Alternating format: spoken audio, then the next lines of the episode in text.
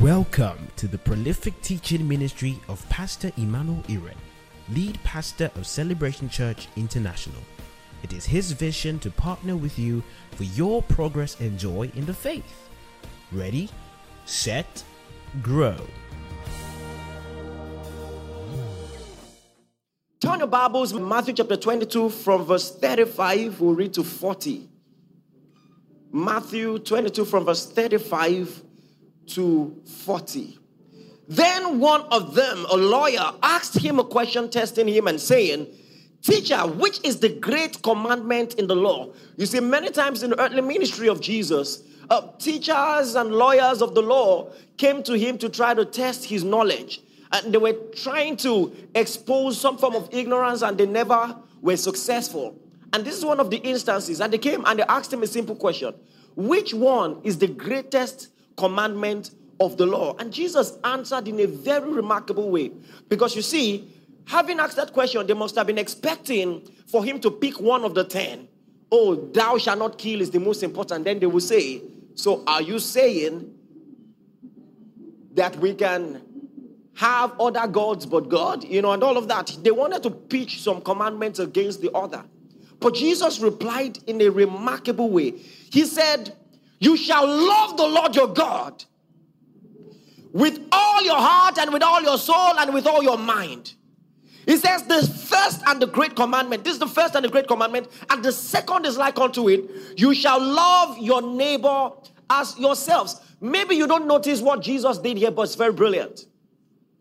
The first five commandments, when you're talking about the Ten Commandments, the first five commandments concern loving the Lord. You shall have no other God besides me. You know, you shall observe the Sabbath and keep it holy. Don't blaspheme the name of God. You know, and all of that. And the last five concern love for neighbors. You shall not covet your neighbor's property, your wife, you know, and all those things. And so Jesus lumped everything into one the first five, you shall love the Lord your God with all your heart and with all your soul and with all your might. And then the second, you shall love your neighbor as yourself. So, what seemed to be 10 commandments were actually two. In fact, strictly speaking, one, love. And it says, against that there is no law. Come on, are you with me? It means that this is the foundation of all Christian devotion. It doesn't matter what you excel at. If you don't know this one thing, you know nothing. He said, even if you speak with tongues of men and angels, and then he is using exaggeration, you know, it's a manner of speech. All right? So everyone who grows up in an African home knows that kind of speech. If you are crying, your mom says, I'm not going to give you something, and you are crying, then she will say, if you like, cry from now till. Did she mean that literally? I'm saying that because some people think that there is actually such a thing as tongues of angels. No such thing. He was using a mode of speech called exaggeration. Like, even if you speak in tongues of men and of angels, if you have not love, it profits you nothing.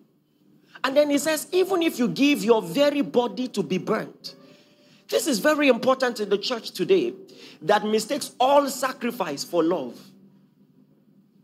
He says, even if you give your very body to be burnt, if you have not love, oh my God, that means it is possible to be generous and not be in love. It is possible.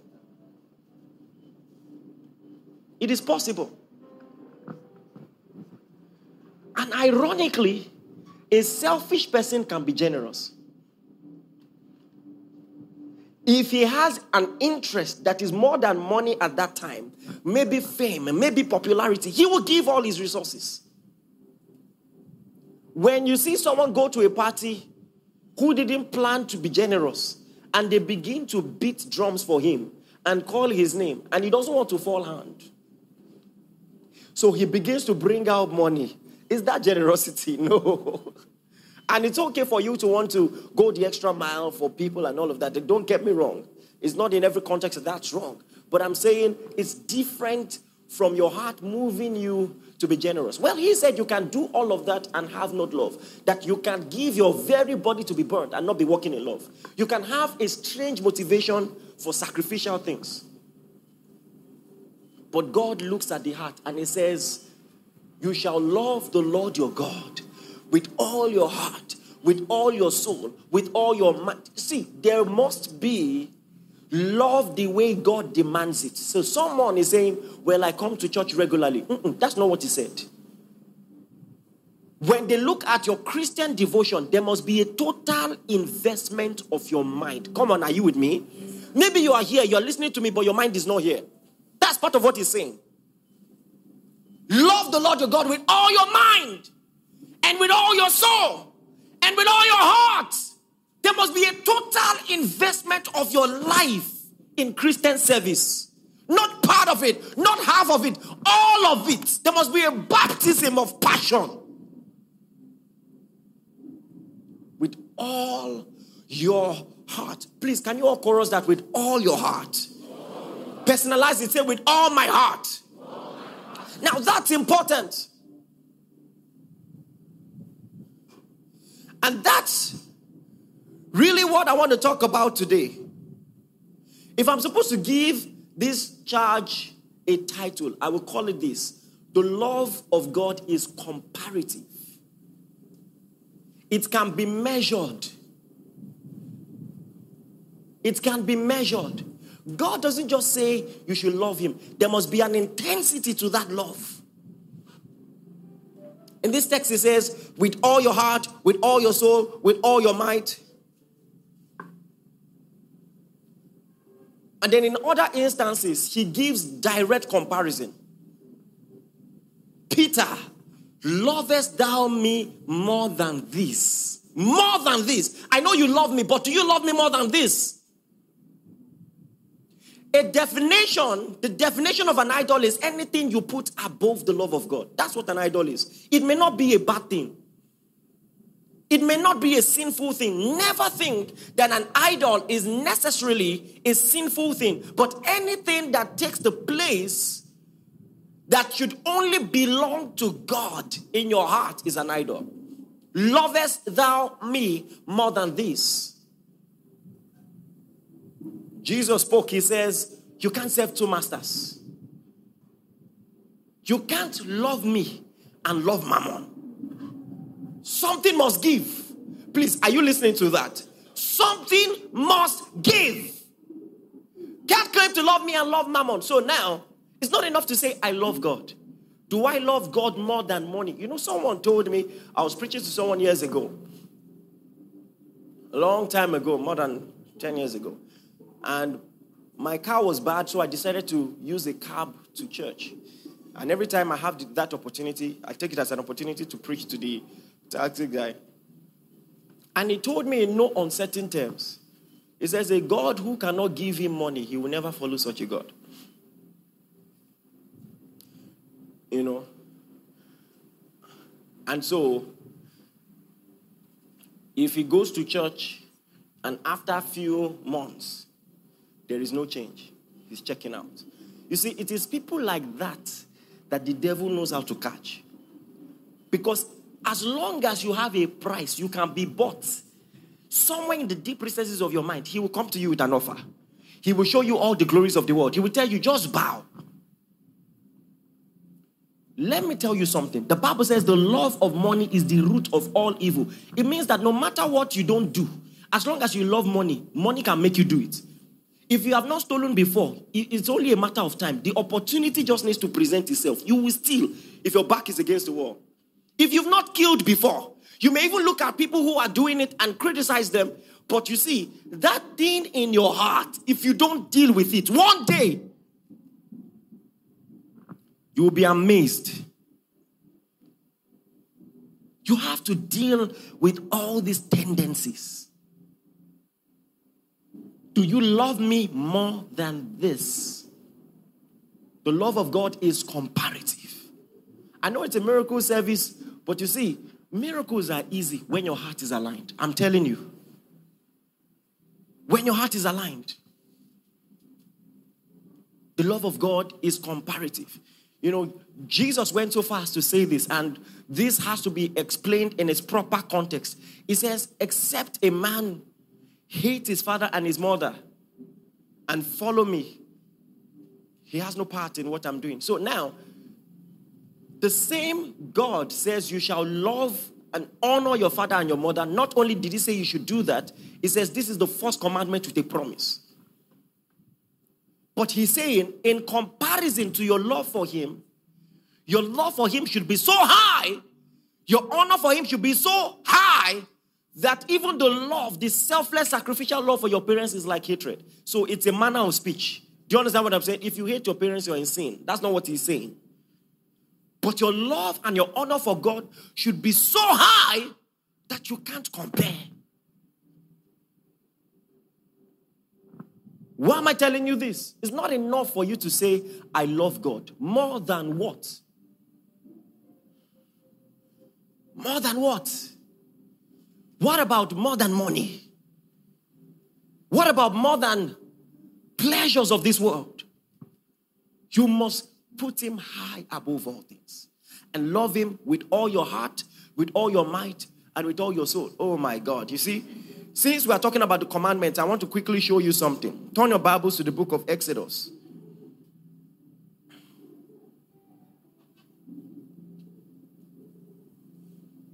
Mm-hmm. Exodus 34, verse 14.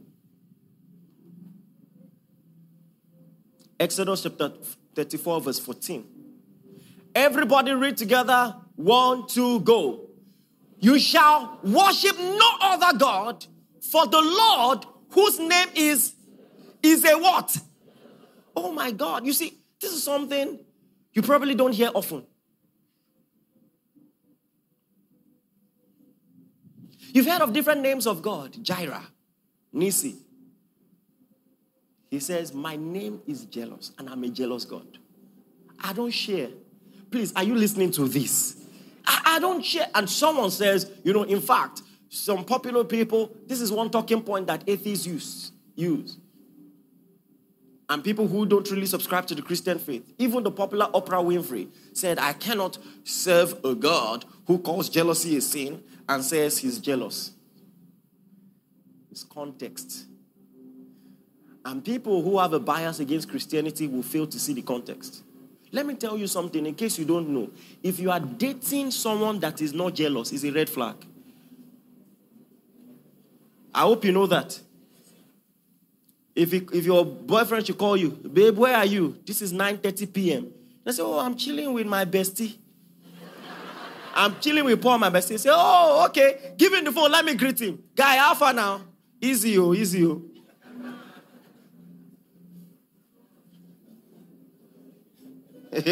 don't worry. if you see that, don't worry. There's nothing there. The proof of true love and commitment. There is a type of jealousy Paul called it godly jealous, godly jealousy. He said, I am jealous for you with a godly jealousy. Anybody who is not jealous for you has no plan for you. And you see, the reason many people don't understand that simple text, Exodus 34 14, is probably the reason you are still single. Wait, let me explain it. Uh, yes, yes, yes. let me explain it. Because look at it. God came to the children of Israel, said, I want to be your God. So that's like the proposal stage. He was wooing them, he was toasting them. I want to be your God, and I want you to be my people talking stage. He showed them many signs. First, persuaded Moses. Moses put his rod on the floor, He turned to a serpent, he picked it up, He turned back to a rod, you know, and all of that. And then there were several plagues in Egypt. Do you know what it means to come out of a world power without an army? That God was your defense. Brought them out with a strong hand. They are there helplessly in front of the Red Sea. The Red Sea divides in front of them. They pass through it. In the wilderness, God is saying, You see, um, you see how I brought you out with a strong hand. I'm just doing all of this so that you can serve me. If you would serve me, I will be this, I will be this to you. He's wooing them. They are enjoying it. When he parted the rest, they, say, they didn't say, No, we will not go. They took it. They said, Thank you. but they didn't want commitment. Are you seeing correlation now? But they didn't want commitment. They got to the other side. They were thirsty. He turned water that was not drinkable to drinkable water. They took it. Oh, thank you. When they were hungry, they were even grumbling. When they, they were grumbling, he rained bread from heaven. They ate bread every day. They were satisfied. They said, We want meat. And so he commanded quails to come. They ate meat, they ate till they were full. And now, after everything, after you have gone on 10 dates, God brings you to Sinai. And I say, What are we? What are we? This, these are the 10 commandments. You do, I be, no do. You can't keep following me and flirting with other gods. You shall worship no other gods besides me. I'm jealous. Then you now say, why will he say he's jealous? Well, that's why. You see, you see. In case you are doing the same thing, that's not how he works. He will come to your house, drive you to work, bring you back home, take you on dates, ask you how was church today, share the word of God with you, pray with you. Then after everything, you now say, uh, so yes or no? You now say, ah, you're like a brother to me. You are, you are wicked. You are wicked. You're like a brother to me. All the things where they do, your brother they do.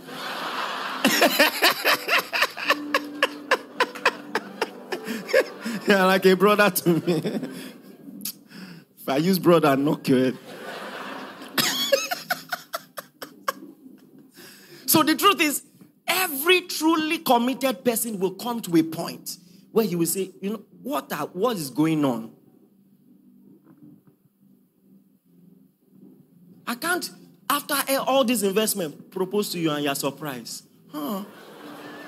Are you acting? What do you yeah. Oh, uh, what's going on? Bring your finger and what says?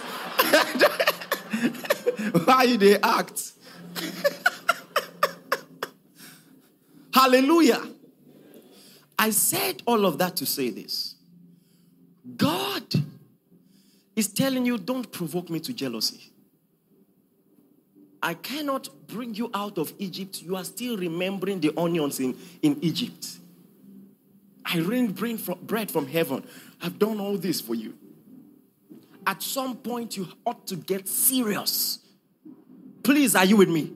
Don't provoke God to jealousy in your life. The Almighty God shouldn't be struggling for time in your life, reminding you to talk to Him every time, to trust Him, you know, to pray to Him, you know, to, to go to church.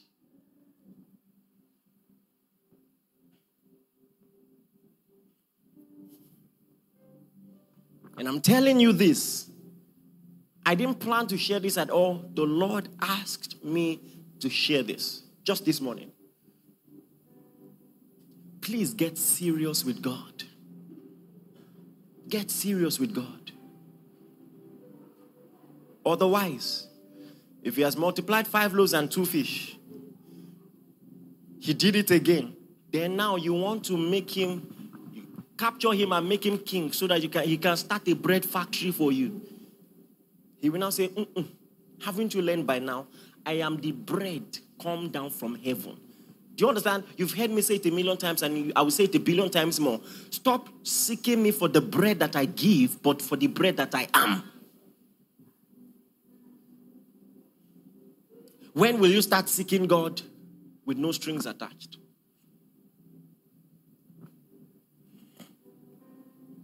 God wants you to learn that. So the love of God is comparative. He wants you to seek Him as a holy God. You know, a lot of people don't know what that is. Because you see, the word holy is one of the words that have different nuances. And so when people think about holiness, they think about moral excellence and they are not wrong. But there is more to holiness than that. The simple way to know that there is more to holiness than that is that inanimate things were called holy. The Mount Sinai was called the Holy Mount. How could it be a holy mount if holiness is all about moral excellence? Is it that the mount does not use to tell lies, does not use to steal? How is it holy? It means there is a different definition to holiness that must be understood. And that definition to holiness is simply this Holiness is that which is separate, separate from common. Do you understand what I'm saying? So, for instance, in many African homes, every plate everyone can use, but there are some plates, plates that are holy. You only bring it out for special events and special people. Come on, don't act like you don't know what I'm saying. There are some plates those days, if your mom comes back and sees you eating with them, there's problem.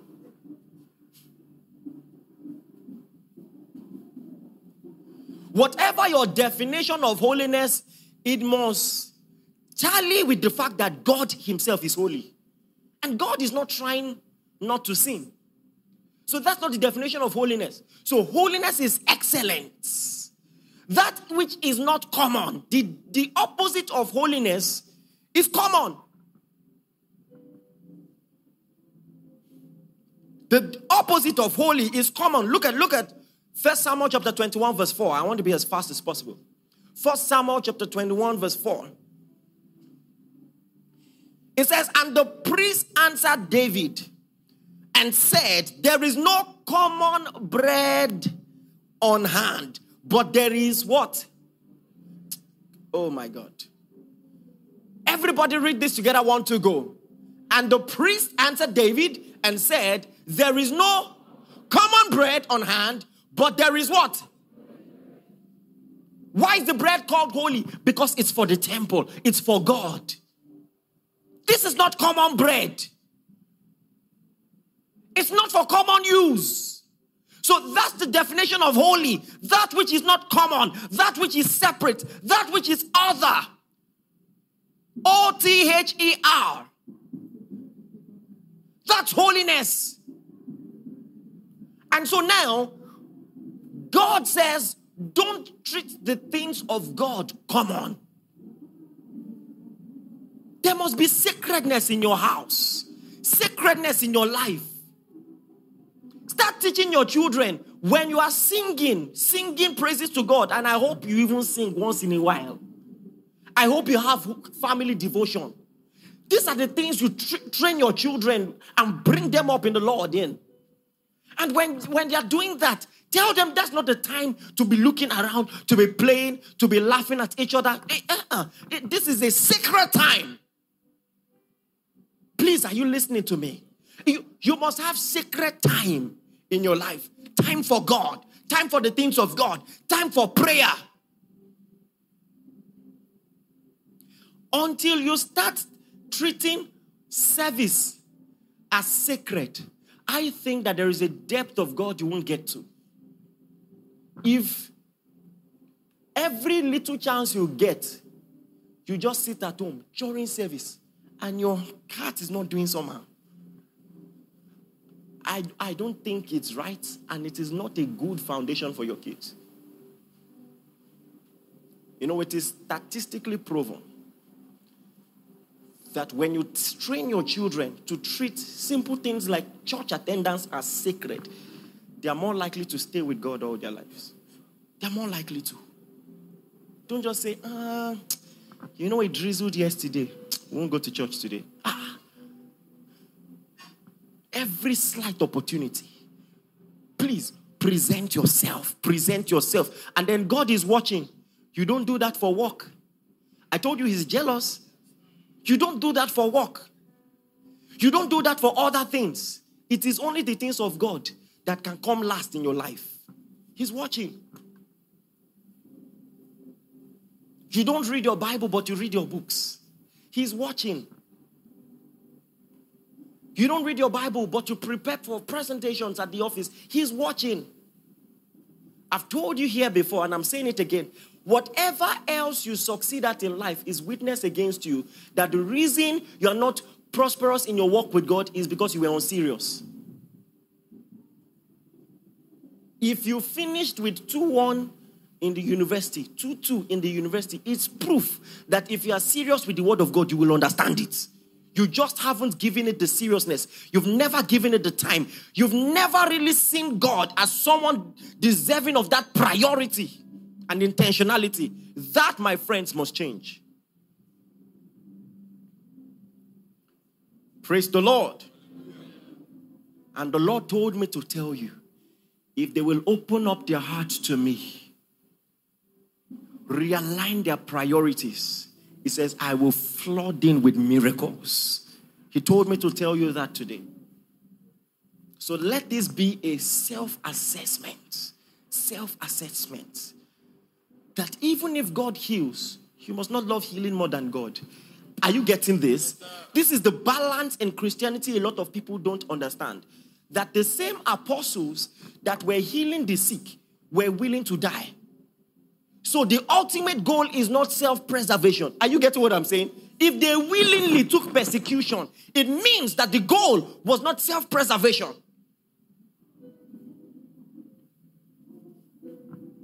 If they will heal people who are amputees and yet they don't mind their own hands being cut off, it means that ultimately it was not about self preservation. God heals, but it is more than healing. God blesses, but it is more than provision. He says in Romans chapter 8, the last few verses, he says, We are counted as sheep for the slaughter, meaning we have a sentence on, of death on ourselves. We are ready to die for this thing. And then he said, What can separate us from the love of God? Shall tribulation or distress or peril or nakedness or sword. Not that you're out of job three months, you're asking me to ask God what you did to him. I, have heard different funny things.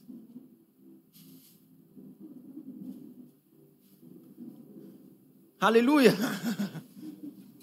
I'm saying this because this generation of Christians need to wake up.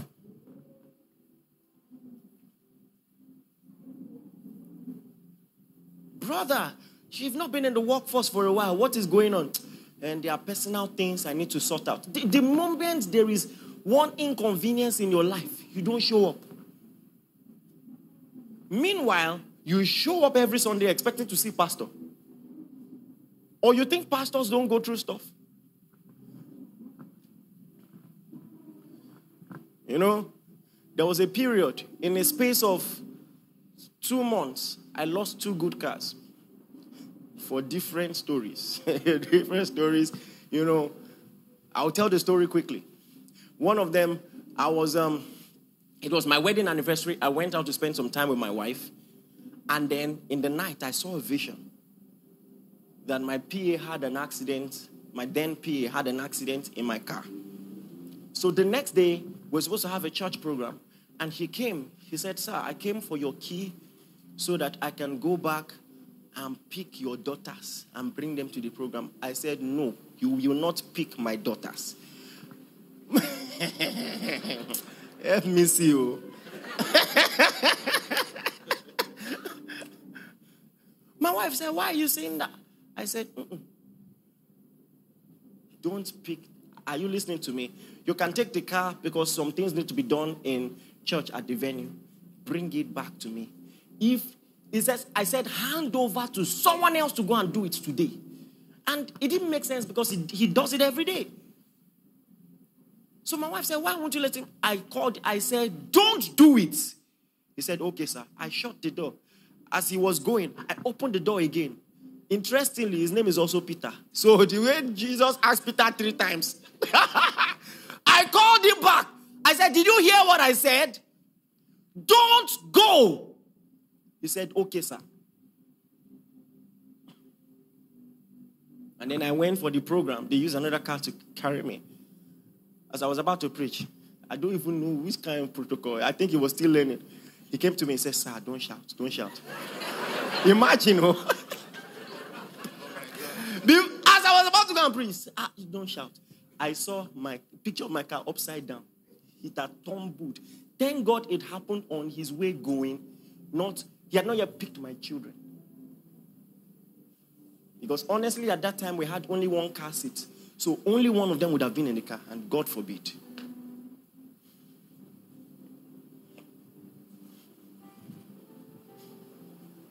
I said, What happened? He said he went to church. He was asking, Who will go and pick Pastor Children? Who? So there was nobody, and he went. You see, the car, we sold it 150k. It was scrap. Do you want The car squeezed like this, like paper. Listen, I'm saying, thank God he came out without a scratch. Because what is car? God forbid, someone's son. Are you getting what I'm saying? They will say, hey, hey we knew the way the church is growing. I've been saying it.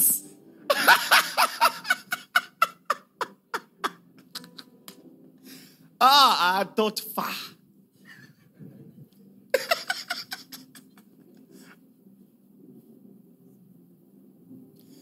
You know, the second one was even a more expensive car, four times the price of this one. Long story short, um, someone was bringing it. Long, I lost that car. And I, long, funny thing, that car, it, it, it, was as if it was cursed because when, they, when it was a gift, someone bought it for me. So a friend, I was on my own, a friend said, mm, the car already looks good. I have someone who can touch it up for you. You know, you spray it and all of that. I said, okay, take. So they sprayed it. As they were driving it back, I've never driven the car before. The, the, the mechanic had accident. Climb covered, you know, the gearbox broke, all the gear oil, you know, so I had to change gearbox. And this is an American car, so there were not many spare parts. Sure, long story short, the car was gone. And then around that period, the next morning, a church member who parked I'm not trying to. He parked his car. And I think someone was driving and scratched the car. He parked the car on the road. Someone was driving and scratched the car. So he was frustrated. He snapped the picture and sent to me. He said, Sir, please help me ask God what I did to him. that, you know, I had lost two cars. I had not said a word to anybody. And I'm looking at this guy. Ah, God, they try. Sometimes you, you think you are going through problems. You think you are going through problems.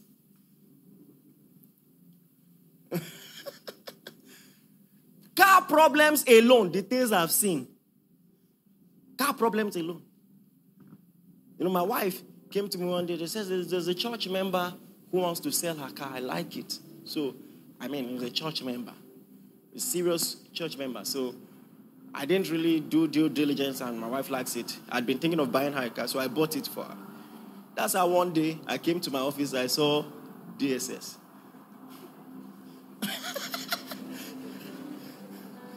I said, How can I help you? they said, That car, robbers came to a house in Abuja at gunpoint stole the car, drove it to Lagos, sold it to someone, who sold it to someone, who sold it to the church member, who sold it to my wife. At that time, self, my wife and I, the Lord said we should give it to another pastor. so, so we are giving out. So I called the hey, man of God. Did they call you? I, I, I say, bring the car, confess.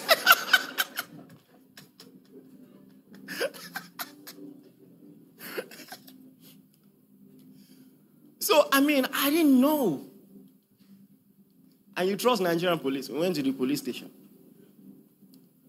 Did you know the car was stolen? I said, no. Statement. They say, write it. I didn't know the car was stolen. Next question. Do you know that I do not know is not permissible in the law? they walk. See, they say the way things are going, we'll arrest you. That, oh my God. So that evening, we were there for a long time and everything. My gym instructor was supposed to walk out. He called me. Uh, Sir, I just said, Oh, sorry, we can't walk out today, tomorrow morning. So the next day, we were jogging. in the next, next morning. And I said, Okay, what happened yesterday? I said, Oh, I was in the police station. He said, eh? He said, And you are here this morning. They said, I don't understand it. You are so strong. I said, now our work. You won't be pastor, you don't get strong mind. You will just you will just die. because every day, are you aware that to be happy as a pastor is a decision? Because there is no moment there won't be a church member who is not going through something. There is no way to pastor 11,000 people and you'll be happy every time without deciding. Because every day is either someone's relative died or someone is going through something. If happiness is a choice, except you don't love the brethren.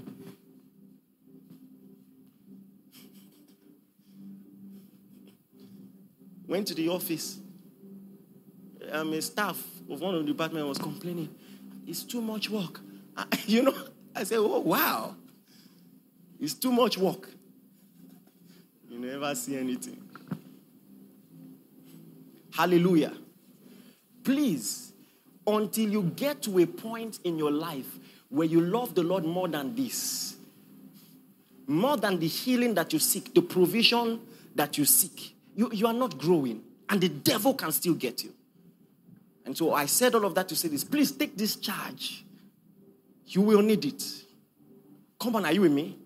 And then the irony is this when you look beyond yourself, despite your pain, Job is no longer seeking to understand why he's going through all that he's going through. He even begins to pray for others. It, it happens in God all the time that that's when things begin to change. It's a principle.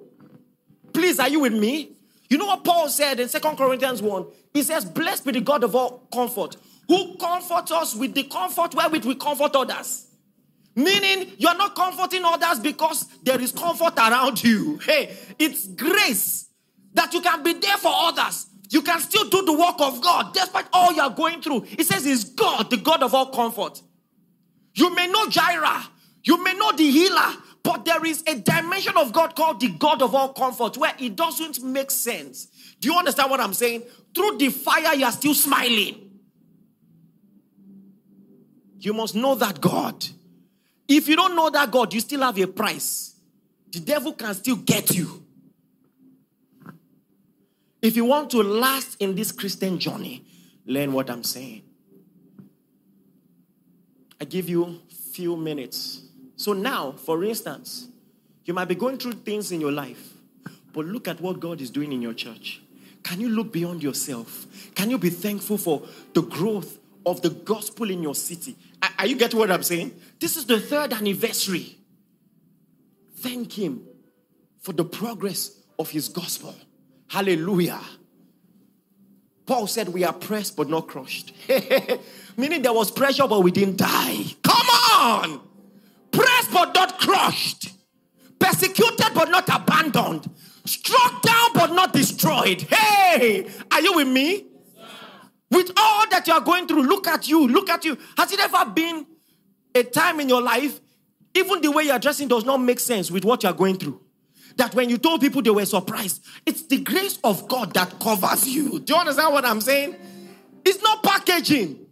You are just so graced. There is an aroma around you. You don't look like what you've been through. How about to thank God for that? I want to give you a few minutes. Thank Him. Thank Him now in your life. Lord, I might have lost some things. You are the reason I've not lost everything. I still have a reason to dance and to praise and to rejoice. And I'm grateful for that. Thank Him right now.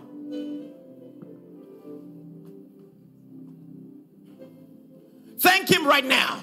You know what? Stand to your feet or take a prayer posture and thank Him as fervently as you pray. Those who are fervent in prayer should be fervent in praise.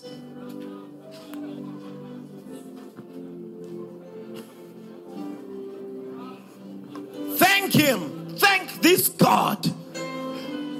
The Bible says to count all your blessings and name them one by one.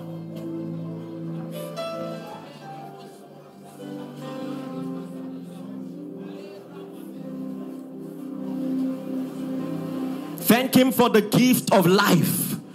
No matter what you are going through, at least you are still alive. The Bible says a living dog is better than a dead lion, and that there is hope for a tree, though it be cut down at the scent of water. Hey, Thank Him. Thank this God. Thank this God.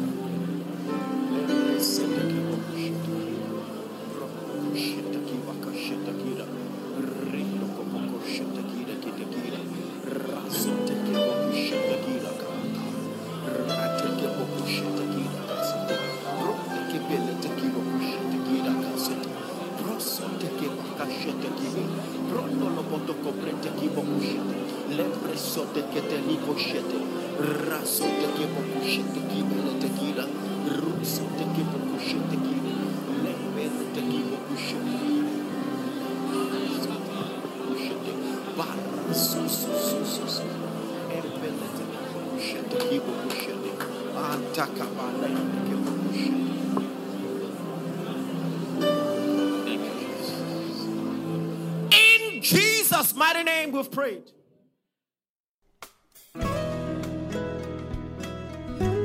Thank you for listening. We are sure that you have been blessed. For inquiries, reach us on our helpline 0809 996 7000. Blessings.